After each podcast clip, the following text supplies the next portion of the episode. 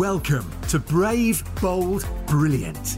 Your host, Jeanette Linfoot, talks to incredible people about their experiences and unleashing their full potential. From the boardroom tables of big international business to the dining room tables of entrepreneurial startups, embracing opportunities, overcoming challenges, taking risks, while staying true to yourself is where the magic happens. Hi, it's Jeanette here. If you're enjoying Brave, Bold, Brilliant, I'd love it if you'd subscribe, share with your friends, and leave a five star review. Let's do it. Here's the show.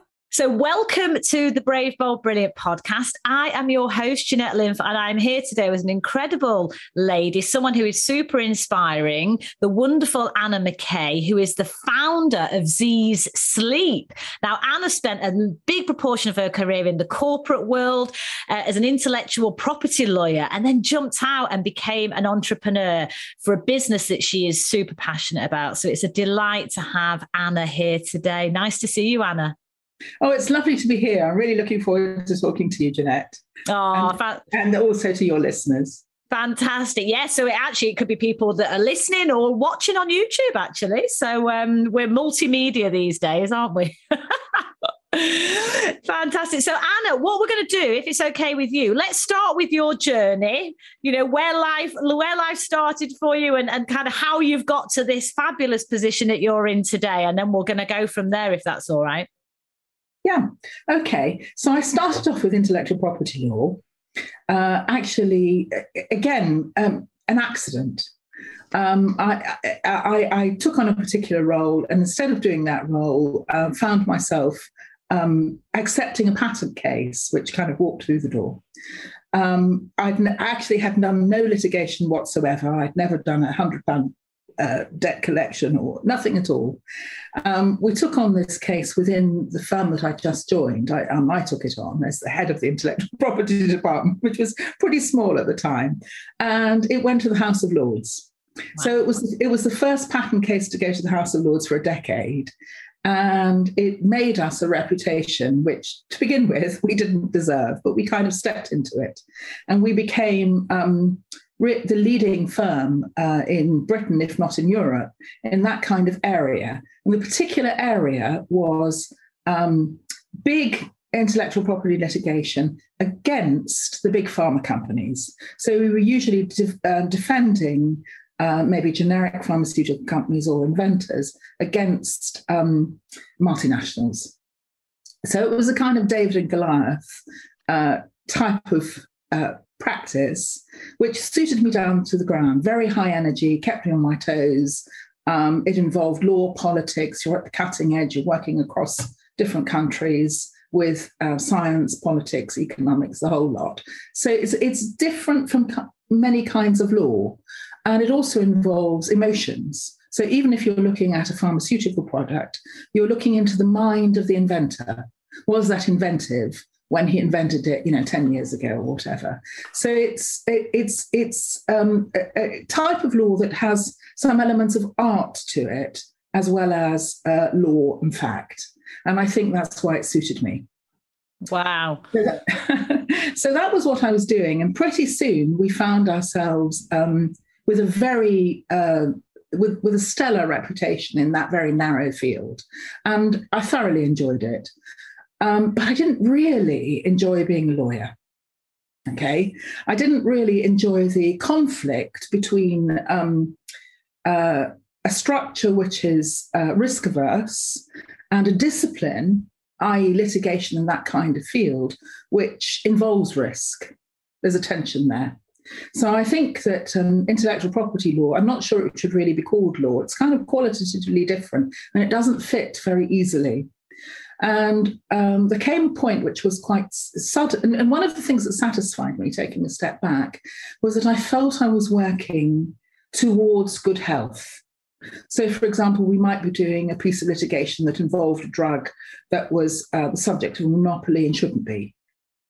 And if we were able to break that monopoly, the, the drug then became um, affordable and was able to be used. That kind of thing, which satisfied a part of me that's political and cares about people's health.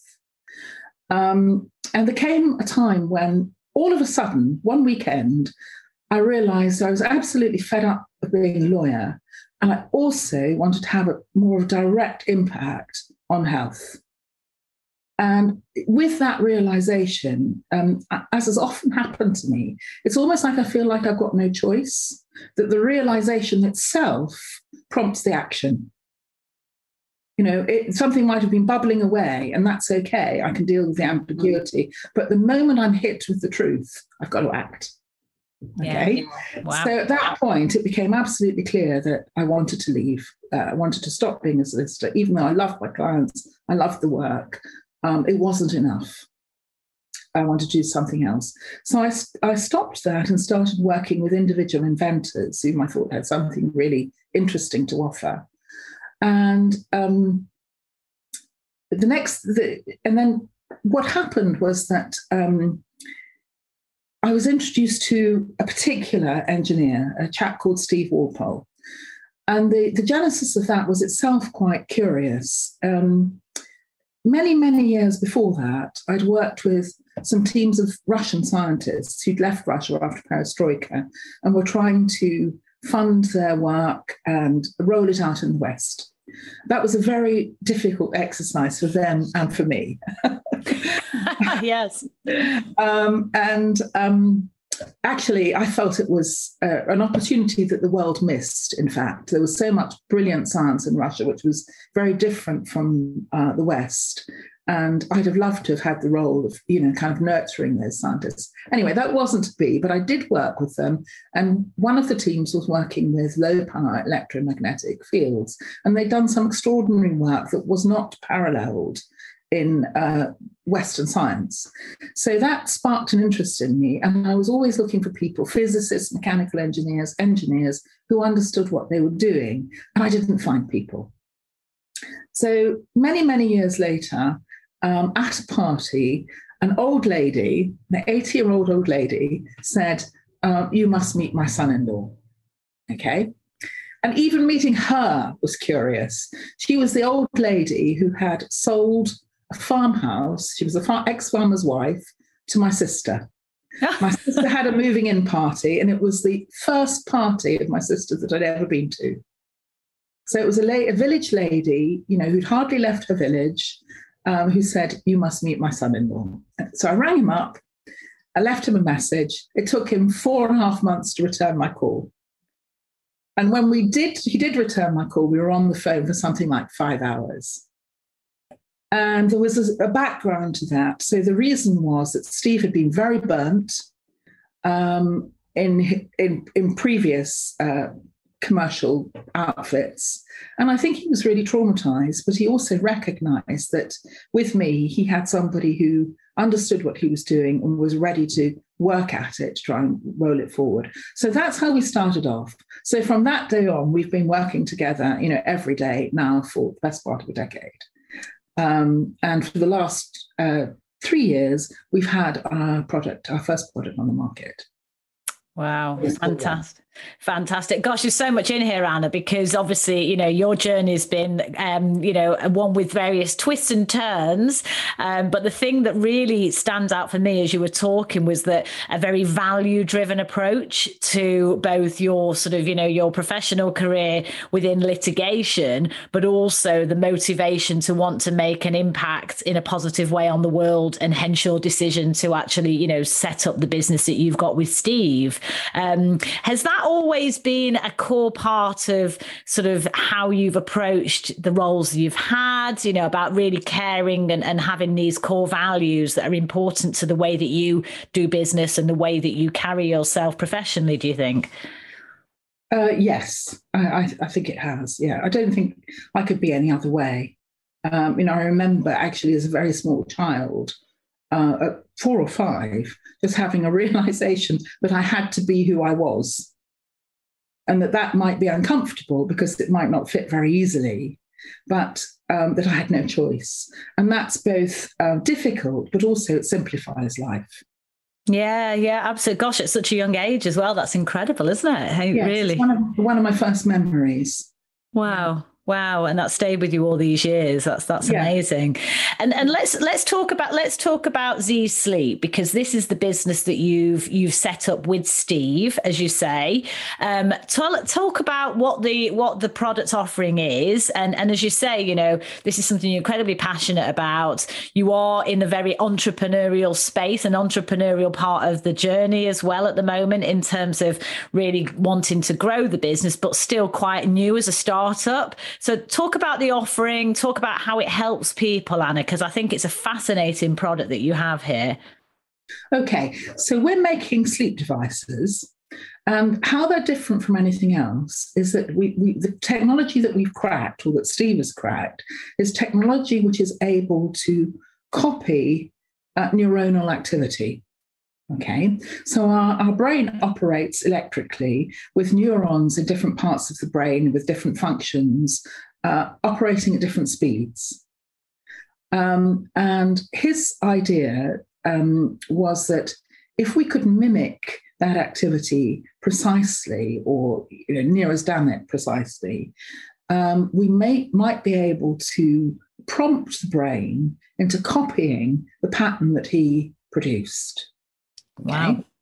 So, what that means is that uh, it's qualitatively different from other um, devices that work on the brain, which tend to create either a magnetic field or an electrical stimulation, which crosses into the skull and directly influences um, the brain's activity. We don't do that. We create a very tiny signal at a tiny fraction of the uh, power of uh, the signals that are produced by um, other methods under the pillow, far too small to do anything, um, anything to cross the skull or do anything like that. Uh, if we've got it right, and if the person is uh, properly nourished, I can say a bit more about that later. And if there's no electro, uh, well, if there's um, not too much electromagnetic interference, then the brain tends to pick that up and follow the pattern that we produce. Wow. Okay? So we've had, I mean, we've had extraordinary uh, results. Um, we've now had a couple of thousand people use it, um, and generally we get almost everybody to sleep. Um, so we can get a person who um, hasn't slept maybe even all their life to sleep. We can get a 70 year old lady who started off as an abused child and had a very good reason for uh, not sleeping, you know, as she was a child and, you know, carried on with that pattern all her life. We can get her to sleep, provided that she drinks water and eats reasonably. But we can't get somebody who's dehydrated and goes to bed with their tummy full of sugary products to sleep. Okay. Uh, so, so that's kind of how it works. Wow. Well, so so really, I mean, you know, it's such a topic that is affects, gosh, hundreds of thousands, millions of people, billions of people, probably in reality, because sleep deprivation and, and challenges like that, it's so debilitating in, on people's lives, isn't it, Anna? And and I guess you know some of the people that you've just described there, quite extreme um, situations that I guess they found themselves in. Uh, so to be able to really make an impact for their lives, it must feel incredibly fulfilling. Uh, for, for you and Steve. Yeah, it does. It does. Um, I mean, it's it's just extraordinary, and I think that's what that definitely keeps me going. I mean, there are other things that keep me going as well. That it's so interesting, but the kind of um, kind of feedback that we give, uh, it just you know, is is nurturing like nothing else. Would you like me to give you one example? I would love an example, Anna. Absolutely. So, well, I'll give you an example of somebody who's a, right at the other end from our seventy-year-old, a young man a depressed young man, particularly depressed during pandemic, in those, that kind of state where he was getting up at four o'clock in the afternoon, never seeing the daylight. Mm. Um, I met his mother at a dinner party recently, once the once lockdown had, had, stopped, and she was obviously out of her mind with worry, um, you know, her, because her, her, son was really unhappy. Mm. Um, he was interested, so two weeks later, she sent me an email saying, um, he's a completely different person from the person he was, the depressed chap he was two weeks ago. He's getting up every morning, going out busking. And she finished the email with the line she said, You have my eternal gratitude. Oh, That's and it was so touching, you know. It just um, made it made my heart, you know, think of how it is as a mother when you're so worried about your children and your ability to help them is limited. And here was something that had um, given this young man a reason to get up uh, and also helped him on that journey.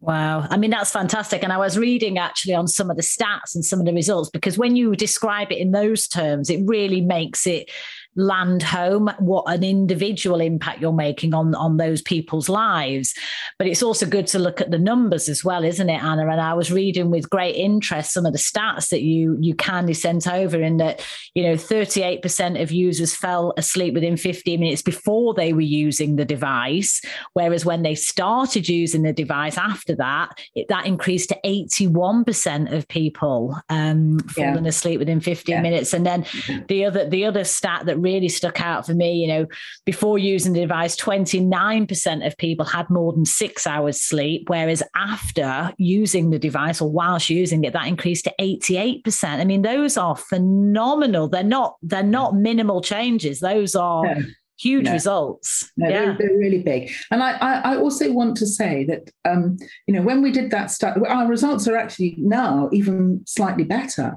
But I, I do want to say that, you know, that's that it has to be remembered that our group of people was, you know, well fed, well informed, and the results are also linked with that. And they listened to what we had to say. You know, so I, I say things like um, you must supplement magnesium. The reason that we have to do that is because our soils are depleted. We don't have the minerals in the soil that we used to have even a few decades ago. Um, so I'm not. I, I, wouldn't make the claim that those results are reproducible willy nilly, mm. uh, achievable, provided we also do the other things that we need for good sleep. And uh, obviously, if you've got if you've got people who haven't slept for decades, uh, they're they're willing to make. What we found is they're willing to make changes. So um, you know, they may never have thought about charging their mobile phone in the kitchen, but they're prepared to do it. Um, well, they're prepared to do it with this kind of new offering. So we're, it's actually a, a kind of composite um, approach of which disease is part. Mm. Let's let's get into that, Anna. Actually, because I think for anyone listening that that has got you know sleep issues and maybe suffers from insomnia and, and cr- chronic sleep deprivation, and that can be really impacting their business life, career, personal life, etc. So, if you were giving some advice, obviously there's a part of this around the product that you offer, but there's obviously some good best practice as well to help people listening. So, it'd be really useful to run through some of those um, pieces of advice, Anna, if you don't mind. Yeah, yeah, yeah. So absolutely. So I think I won't go over sleep hygiene because everybody knows, you know, what to do for sleep hygiene. It's kind of the things that are extra. So I think the things that we forget are one, our relationship with light. Light is tremendously important in many different ways, and sunshine um, as a circadian rhythm, rhythm trigger uh, for the production of vitamin D in relation to sunshine, um, for the production of um, uh, serotonin um, so, so that that's a big one where I think you know our lifestyle has taken us away from natural pattern of daylight and darkness and has a big impact on our sleep. And with that, I'd also include uh, modern electric light bulbs, which can be very damaging. So we know about parts of that, but we forget how powerful morning light can be, for example. Um, so, and another one is um, the way in which we eat. Okay, not necessarily what we eat. We're quite well informed on that. Um, and I think we, we've, we've lost that in particular in relation to our first meal of the day. So, um, what I found is that breakfast tends to be more habitual than anything else. So, if people started off their life eating, or, you know, once they were in their teens or 20s, started eating muesli or croissant, you can bet that's probably what they're eating when they're 50 and 60. Mm. And maybe that doesn't serve them. So it, it, the, the way in which our breakfast matters is in relation to the production of serotonin uh, and particularly our tryptophan intake. Um, we may not have enough tryptophan in the morning unless we eat it in our first meal in order to produce adequate serotonin to then um, create the melatonin that we need for good sleep. And that becomes an increasing problem as we age. Why, why does it become a more of a problem as we age then, Anna? Because we don't, we naturally, our ability to make melatonin declines. So when we're 60, we're only making a tenth of the melatonin that we were making at 25. Gosh, that's incredible. something that wasn't a problem at 25 becomes a problem at 60. Okay, okay, gosh. And you tend to find that people will start to wake up at three o'clock in the morning and not understand why they're waking up at three o'clock in the morning. They're waking up at three o'clock in the morning because that's when our cortisol production starts, and that has an impact on the melatonin cortisol balance. If, uh, and if we haven't produced enough melatonin earlier on in the day, uh, we have a problem. Wow. No, this is incredible. And and let's, I mean, there's so much great advice here because obviously, you, you, know, you offer a, a, fantastic product that's getting results um, for the many people that you've helped, which is which is wonderful. But it's it strikes me that it, as you say, it's it's not just the product alone, it's everything around. So you almost become, you know, I suppose the one-stop shop in terms of how to sleep better with what you can offer and all of these added elements that people wouldn't yes. be aware of. Um, would yes. you say that's that's fair? Um, yeah, absolutely. So, so, the part that we're doing is we're prompting the brain to do something that it may have forgotten to do, forgotten how to do. And the other things are necessary. Very often, um, we can do all those things and we still don't sleep well uh, because we've learned a pattern of not sleeping well. Mm. Um, and we need that prompt. So, for instance, it happens very often with women when they become mothers. Um, they'll sleep lightly because they're listening for their children. And 20 years later, when their children have already packed their bags and gone off to university, they're still listening for their children. They're still sleeping lightly. And then the menopause hits them. And then their sleep is really screwed. and then the hot sweats, the hot. I think exactly. I'm peri, I'm perimenopausal, Anna. I think, but yeah, definitely starting to have some of the impacts uh, that you're talking about there. That's for sure. Yeah. Yeah. Uh, so I'd really like people to know that uh, there's something that they can do at an earlier age. You know that we can stop those poor. We, obviously, we can't stop children from waking up in the middle of the night. You know that's what ch- small children are supposed to do. Mm. But we can make sure that when um, a mother or a father is able to sleep with a young child, the quality of that sleep is good, and that they um, relearn a good sleep pattern quickly as soon as their child is able to sleep for you know decent chunks of the night. Amazing. Yeah no fantastic. And and you you yourself anna you you i think in your bio that you kindly sent over you know you talked about how you you suffered from chronic insomnia yourself when you were in the you know the big corporate corporate world. How did that actually play out in reality uh, for you personally? Um actually, I suffered from really bad insomnia from being a small child. Ah. Um, from you know maybe from about again um, well I remember actually I, I, can pinpoint it because at six years old um, I travelled on a liner from um, uh, Malawi, uh, from Zimbabwe, not from Zimbabwe, but from South Africa. From South Africa, Zimbabwe has no coast, but that was where I was coming from. The boat actually left from South Africa. I think it ended up in Southampton. A six-week journey, and I remember wandering around the boat in the middle of the night and kind of being adopted by an old gentleman who taught me two useful things. One was to play cards, the other was to read. I hadn't yet learned how to read. So the middle of the middle of the night was spent learning how to read and playing cards with this old man. So that you know that was I actually remembered that when I was looking back to when I started to sleep poorly. And I and then I did have a pretty stressful childhood with lots of things that were you know liable to keep me awake. Um, and I remember as a teenager, um, it was so bad that I'd sometimes hallucinate and I'd have to, you know, I, I got good at uh, realizing what was going on. I, would have to work out what was reality because I didn't know. Mm. I couldn't tell whether something was dream or reality.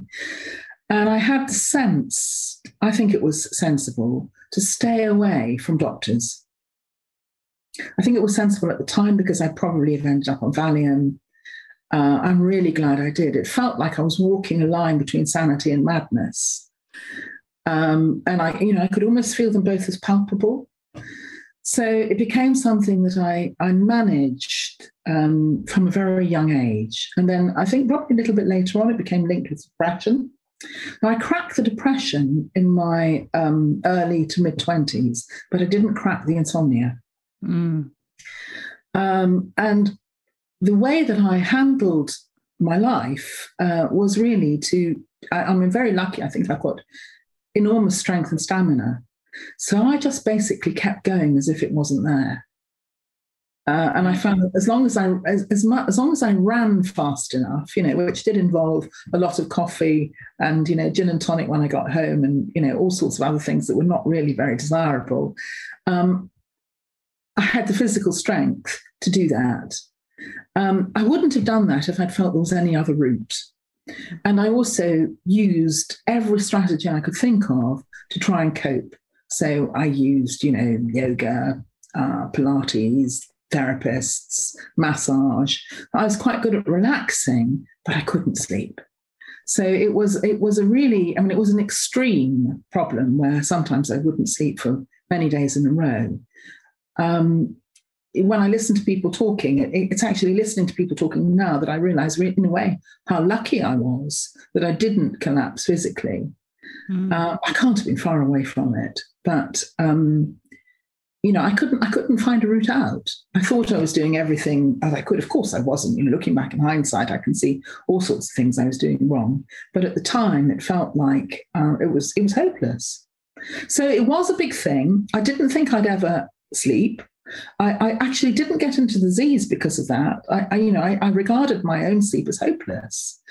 Um, and you know, I, I I, I didn't twig immediately that this was, at least not at a conscious level, that this was something that might help me. But of course, um, I I became a guinea pig, and um, I still feel as though it's a you know it's a it's a marvelous technology that feels kind of separate from me, even even though I'm one of its inventors. You know, I contributed to.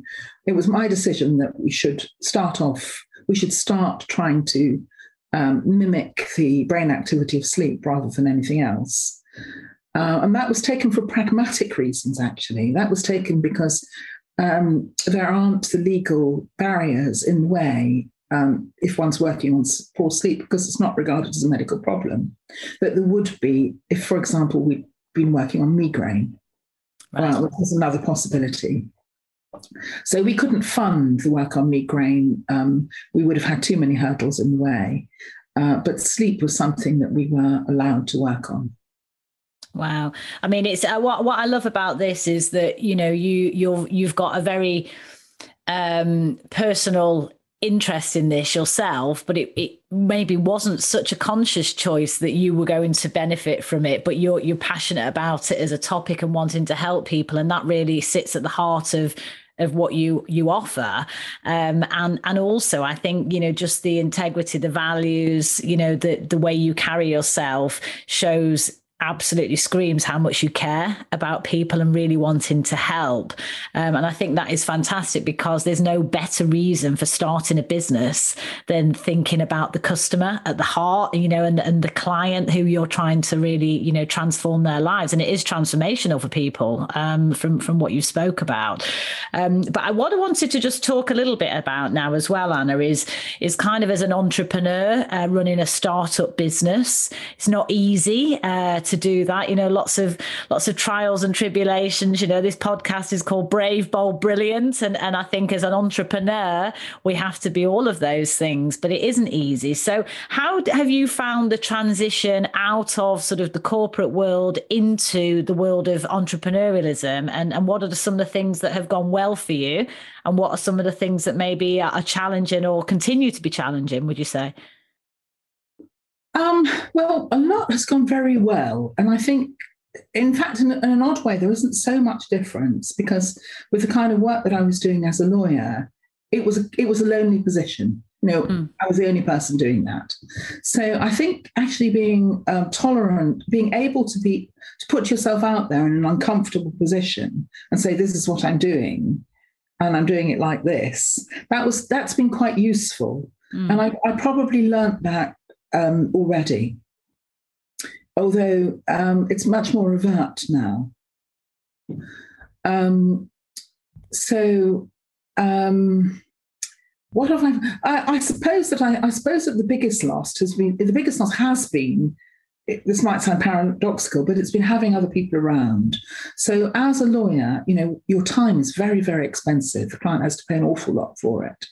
And one of the things that you know a well-run firm, law firm, does is it has lots and lots of people to whom you can delegate jobs, and you have to because otherwise the bill to the client is going to end up being astronomical. So I became a very good delegator which meant that I didn't have any skills because I don't, uh, well, I had, you know, some skills, intellectual skills, but I didn't know how to type or, you know, I, I, I barely knew how to do anything, honestly. And I had to learn all of that, um, you know, much to the frustration and irritation of my children. I had to learn all that. And so I have great gaps in my abilities that, um, you know, another person coming from a different discipline wouldn't have. Um, and you know, I, I must say, I, I, would absolutely long to be in the position where I had. You know, I long to be in the position where, again, where I've got somebody to delegate to. you know, or perhaps that's not. You know, that's not a very. Um, you know that that may not be a very nice thing to say, but it would be awfully nice. But at least um, I, I, I also miss, and I, I actually I miss this. I missed this too as a lawyer. Um, but I have had it at certain points in my life. The one thing that I would really love is to have um, peer collaborators. Mm. You know, people who understood what, what, we were doing, who are at the same level. Um, that would be really great. And um, I think I've only once, and that, that was already as an entrepreneur, worked with somebody uh, consistently of at that level, and that was wonderful. So that that's what I miss, and I would like to recreate mm. most. I think. Yeah, and I think you know because you are in still in very much in a startup phase, um, Anna. I think you know you are going to be facing some of those decisions around how do you scale up. You know, w- bringing people into the business so that you can delegate effectively and you can focus on you know sort of maybe more of the strategic uh, decisions and, and focus areas as well as, as as kind of making sure that you're reaching out to you know key clients to grow the business. So I think you will naturally, and a lot of people listening who are entrepreneurs will be facing that similar challenge. You know, when I work with some of my mentees on one to one basis, very often it's about, well, how do I scale up? When? What should be the first hire that I make? You know, should it be a virtual assistant that can take away the admin and all of those kind of decisions? But, um, and it can be a bit of a lonely place as well. Uh, and that, that network that you, that you talk about, I think is so important for people, you know, reaching out to like minded individuals, bounce ideas off, etc. Um, but I think it sounds like you have really made an amazing start to this business. You've got a, clearly got a strong partnership with Steve, um, and and you mentioned earlier actually about Steve sort of having had some mental health challenges earlier in his his career. How has being in business with you helped him? Do you think, from a personal point of view, with some of those challenges, or has it not? Has it made it worse? I hope it's not. I, I, I, it has helped. In, uh, well, I think it's helped in that, uh, in, you know, we're not, we're not through it yet.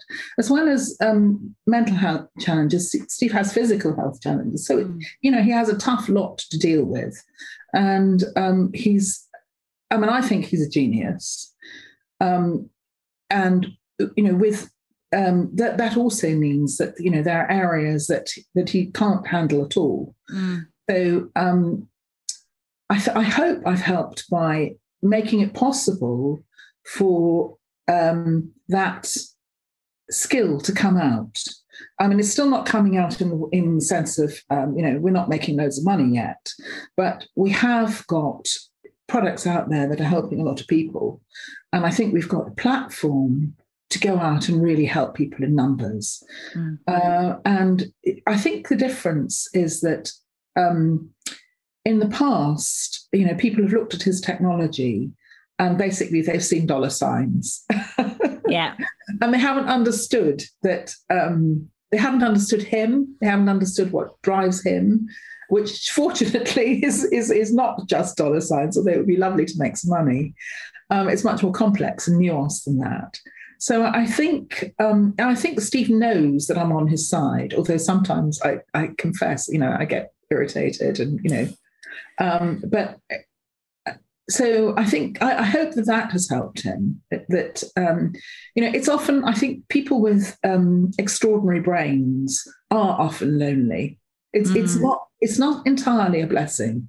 You know, it, it it can be a very isolating position as well. And that's that's often missed.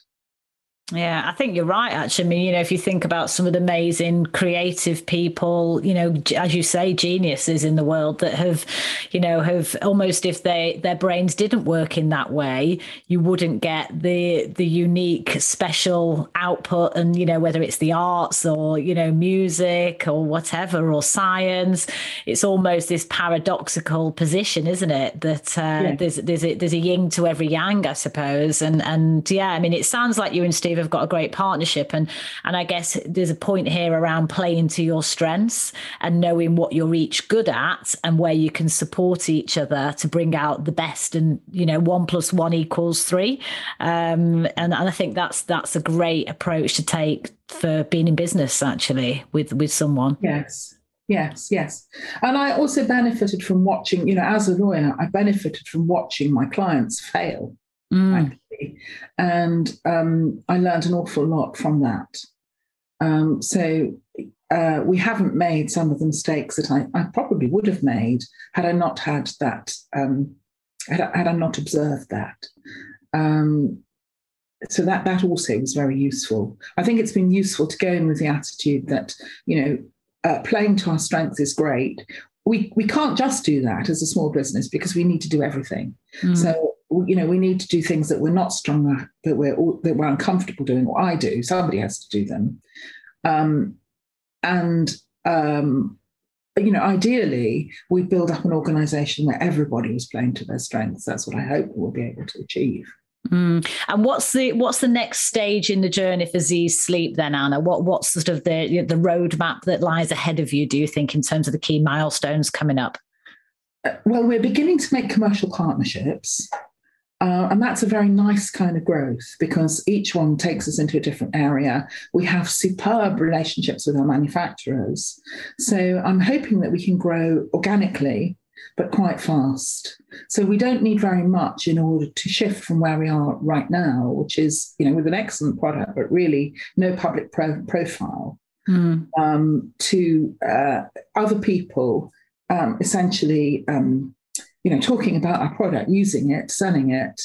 Uh, we'd like to be able to const- we'd, we, ideally long in the medium term we'd like other people to be selling our product mm.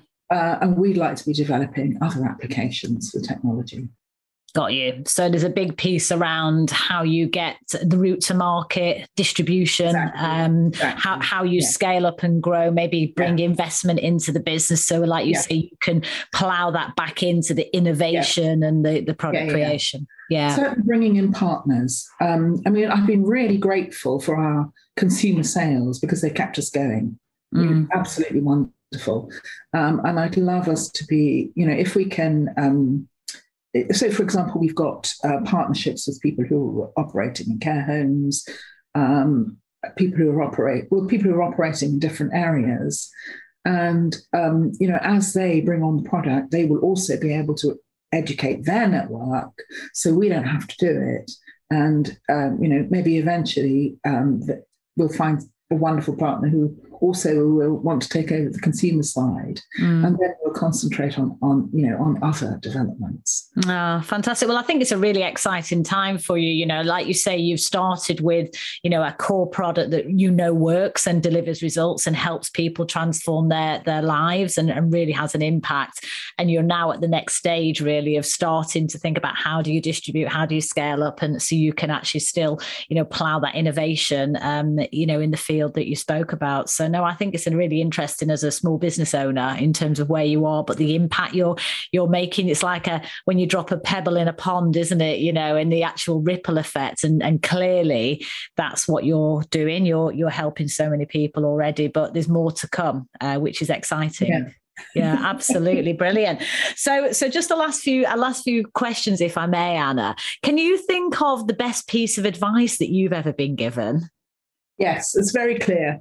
So um, I, will say thank you to somebody, actually. I'll name the person who gave it. So the person who gave it to me was um, uh, uh, somebody called Kevin Morgan, who is part of the sleep and I think ergonomics department at Loughborough University. So in our early life, we were really trying to get research into our technology to validate it. It's expensive, so it came with funding. Um, we might have been able to apply for grants if we'd had the right kind of academic support. We couldn't get it. And uh, he said to me, um, uh, it's carved on my brain. He said, Why subject yourself to the tyranny of testing if you don't need it? Okay. And it basically let me off the hook. It, uh, it made me realize, you know, I already knew that the product worked. We'd had hundreds of people who used it. We knew it worked. But my problem was, how was I going to show people that it worked? And when he said that, I relaxed. We started to sell it on sale or return. I started to be, I'm very cool about, you know, if somebody doesn't use it properly, they want to return it. Or if they do use it properly, they want to return it. It's fine. And that basically, that change in attitude um, took away a, a, big problem and also enabled us to. Uh, to get going. And in fact, what we did at that point, I then started to test the product as an independent academic would have tested it. So the results that you were talking about came when um, we essentially gave people the kind of questionnaire um, questionnaires that they would have been given had uh, an academic been reviewing before and after um, results. And I, I didn't expect that people would take it seriously, but in fact they did. We did it not i'm not i don't know why they took it seriously but they did take it seriously. Um, so it was very valuable to have Wow. And that piece of advice set you free, really, um, in, it did. and set you it on did. a different path. So, yeah, it just shows you the power of advice from from people around you that it can really change your mindset and and actually end up with a far better less stressful route um, that you ended up going down that's incredible Fantastic. Uh, I also think it's quite um, interesting at the moment when, you know, of course, it would be lovely to have um, a solid evidence base for absolutely everything. Mm. Um, and when we're saying that, we often forget the practical difficulties that are in the way of that you know the access to money the access to academics the fact that academics want to do work which takes their cv forward um, they want a stream of work they don't want to do your one interesting piece of work you know if you then um, disappear as a startup they want to be involved with somebody who's going to be, be able to continue to to get offer them an interesting stream of work for 10 or 20 years so there, there are many steps in the way that um, we don't really understand when we're demanding uh, an evidence-led approach. And I, am very grateful that you know we found another way. Of course, we couldn't have done that with a medical product, but we were allowed to do it with a sleep device. Yeah, fantastic. Um, and can you think, Anna, of, of a piece of advice that maybe you took which didn't work out so well and you regretted afterwards, or maybe it was uh, so bad that you ignored it and you're very relieved that you did so? um, I think there's lots that I've ignored, and I'm, I'm really glad that I have. Um, and it has been uncomfortable actually, but I'm so glad I have. So many people, you know, many of my best friends think I'm stark raving bonkers. You know, why did I turn my back on a successful, well paid, interesting career to, you know, eat baked beans, um, you know, in a collapsing, um, and I don't have, I mean, I love it. I'm sure I made the right choice. I have not a moment's doubt. Um, and, um, you know, that, that, that, I'm, I'm glad I ignored them. And I'm glad, I also found that um, sensible advice would have been to do a little bit of that and do a little bit of what I wanted to. I can't do that. I just find I, I can't split myself into pieces. So I've I've made the choice to do this, you know, thoroughly and utterly, um, and not try and continue to you know earn by doing what I used to do. It's it, I, I just can't work like that. I, I found I, I, tried for a little while. I found myself reluctant to do anything but this because it is so interesting. So I'm, I'm really glad that I took that route. And for me, you know, it's worth the baked beans. Great quote of the day. It's worth the baked beans. I love that. I really love it. No, but you, you honestly, I mean, this is so refreshing for people listening as well, because so often we sometimes feel we have to conform and maybe follow a certain path and, you know, because that's what's expected or why are you walking away from that for something that's sort of relatively unknown. And I think that leap of faith and that being brave, which, it, you know, it is brave what you did, but you did it with passion, love, and you have no regrets. And we all only have one life, don't we? You know, so we want to make it count. And whatever that is version is for you or for anyone listening, you know, make the step because, you know, life's too short to not follow a passion and a dream, I think. Um, yeah. And I yeah. think yours is is particularly inspiring, and you're helping so many people. So it really is truly wonderful. And I congratulate you from the bottom of my heart for everything that you and Steve are doing, and uh, the good that you're doing in the world for so many people. So it's a it's a very exciting time. I feel very lucky to have had the chance to chat with you. Um, and before I get to my last question, Anna, where can people find you? Because obviously we want to make sure that people can, you know, really try out, um, you know, Z Sleep and everything that you can help them with. Okay, so our website is www.z's.org.uk. Um, so that's how to find us. Um, we're also on all the social media channels as well. Um, we sell we sell our products on sale or return. We keep a small amount um, if people return them. So people have 45 days to try them, and you can also rent them. So um, it, it, it, I think it's a good idea to try one. yeah, brilliant. I love that. Try before you buy, and if if you're not fully satisfied, then you have a fabulous a fabulous guarantee there for people. So yeah, there's why why not? There's nothing got nothing to lose and everything to gain, from what I can I can tell Anna. So yeah, fantastic. And so just one one last question, if I may, just to finish up. I always like to ask this question at the end of a podcast. Um, what does brave, bold, brilliant mean to you, Anna? I think it means if I was to put the whole lot together and come up with one word, it means being authentic. You know, I think we are all different. We're different from each other. There's only one of each of us. and if we're able to be that person, inevitably we're going to be different. We're going to be brave. We're going to be bold. And hopefully we're going to be brilliant. Oh, I love that. That's fantastic. Yeah, what a powerful word. Be authentic, be yourself. Everyone else is taken. fantastic. Anna, thank you so much. You have been absolutely incredible and you are most definitely brave, bold, and brilliant. And you're making such a positive impact that it's a real joy to hear, hear what you're doing. And yeah, thank you for taking the time because I know how busy you are. Thank you. Thank you. It's been a pleasure. I've enjoyed it. I really hope you've enjoyed Brave, Bold, Brilliant. Don't forget to subscribe and share with all your friends. And if you've enjoyed listening, I'd love it if you'd leave me a five star review.